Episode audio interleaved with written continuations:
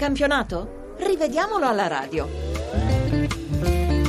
Buon pomeriggio, buon pomeriggio di nuovo dagli studi RAI di Milano. Benvenuti alla Moviola radiofonica realizzata in collaborazione con Lorenzo Baletti redazione e con Claudio Rancati alla console. È andata meglio agli arbitri dopo i disastri di Romeo Tagliavente e dell'assistente Romagnoli nelle gare di ieri sera. E allora partiamo dal successo dell'Atalanta sulla Roma per 4 a 1. L'arbitro D'Amato di Barletta alla sua seconda presenza consecutiva dopo la partita partita uh, Inter-Bologna. Regolare le posizioni di Marilunga e Dennis nelle azioni che permettono all'Atalanta di trovarsi in vantaggio di due reti sulla Roma già al diciannovesimo. Prima Marilungo scatta dalla propria metà campo ed ha anche Heinz davanti a sé, poi Dennis sbuca alle spalle di Juan ed Heinz prima di chiudere il triangolo con Morales. Tardei rischia grosso al trentottesimo quando entra come un carro armato in scivolata su Carmona, neanche ammonito. Sul finire del primo tempo Morales salta con il gomito alto e ferisce la bocca Rosi che non rientra nella ripresa. Per l'arbitro D'Amato basta la munizione. Buona anche la terza rete dell'Atalanta perché Marilunga in posizione regolare quando scatta sulla destra e serve Denis. Nella ripresa la Roma subisce due espulsioni, a Firenze addirittura erano state tre. Al 54 Svaldo molla un calcio a Cigarini che poi reagisce con un calcetto. L'arbitro espelle l'argentino su segnalazione del quarto uomo Celi mentre si limita ad ammonire l'italiano. All'83 Cassetti subisce la stessa sorte dopo una plateale protesta con l'assistente Arzaloni che aveva ampiamente ragione quando ha lasciato giocare l'Atalanta in fase d'attacco. Andiamo a Cagliari dove il Lecce si è affermato per 2-1. L'arbitro Rocchi di Firenze che sta risalendo la china dopo gli errori compiuti in questa stagione. Al sesto minuto Canini porta via il pallone in modo pulito a quadrado che finisce a terra. Non è rigore, tutti d'accordo. Al 41 Di Michele cade nell'area del Cagliari senza essere disturbato da Pisano e Rocchi lo ammonisce per simulazione nonostante le sue proteste. A mio parere ha ragione. Sul finire del primo tempo Muriel parte in posizione regolare quando supera Canini e porta in vantaggio la squadra salentina.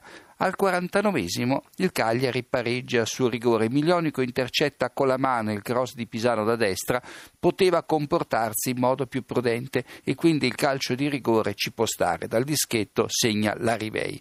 E infine c'è l'espulsione di Canini all'83 per doppia munizione, in entrambi i casi per falli su Muriel, davvero ingenuo il secondo a centrocampo. E andiamo a Catania dove la squadra di casa ha battuto il Novara per 3 a 1. Sul punteggio di 0-0 Barrientos scatta in posizione regolare, lo tengono in gioco addirittura in tre, quando va via sulla sinistra e regala la palla del primo gol a Berghessio che si fa trovare dietro la linea del pallone, gol buonissimo insomma. Al 67esimo giusto uh, gol, l'annullamento del gol di Mazzarani per due motivi.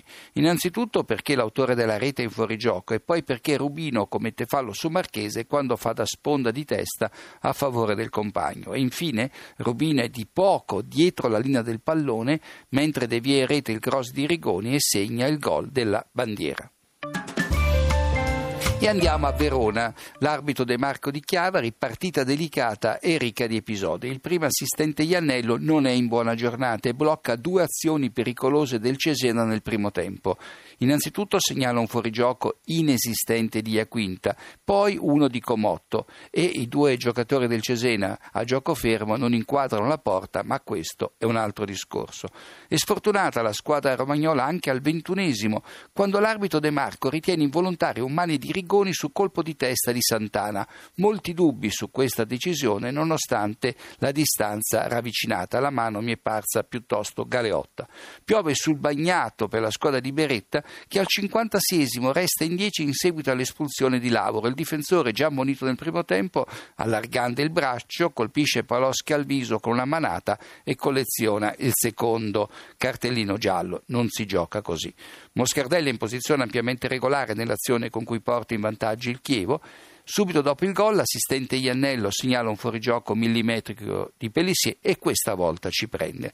Nel finale Guana rischia l'espulsione quando molla una manata ad Acerbi eh, sulla, accanto alla linea laterale. Per De Marco basta il giallo.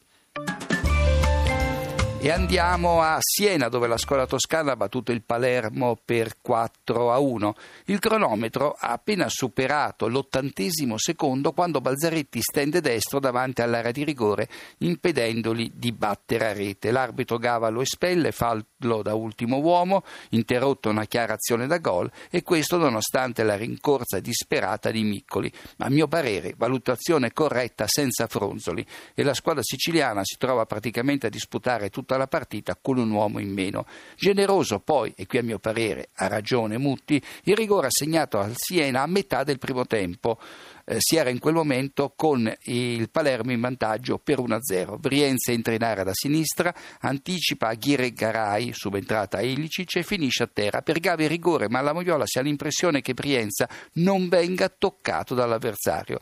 Terzi dal dischetto segna al secondo tentativo. E poi al cinquantesimo eh, qui siamo sul punteggio di eh, 2 a 3 a 1 per il Siena, Bertolo va giù nell'area toscana dopo un contatto di poco conto con Rossettini e reclama il rigore. L'arbitro eh, Gava non gli dà retta, ma sbaglia a concedere l'angolo al Palermo perché l'ultimo tocco è di Bertolo. Abbiamo concluso qui la moviola sulle partite di oggi pomeriggio. Questa sera, come più volte ripetuto in trasmissione, ci saranno tre posticipi. Mazzoleni dirige Bologna-Udinese, tra l'altro subito utilizzato dopo i rigori negati in Parma-Juventus. Brighi dirige Lazio-Fiorentina, seconda consecutiva dopo Juventus-Catania e Bergonzi eh, è stato designato per Napoli-Inter.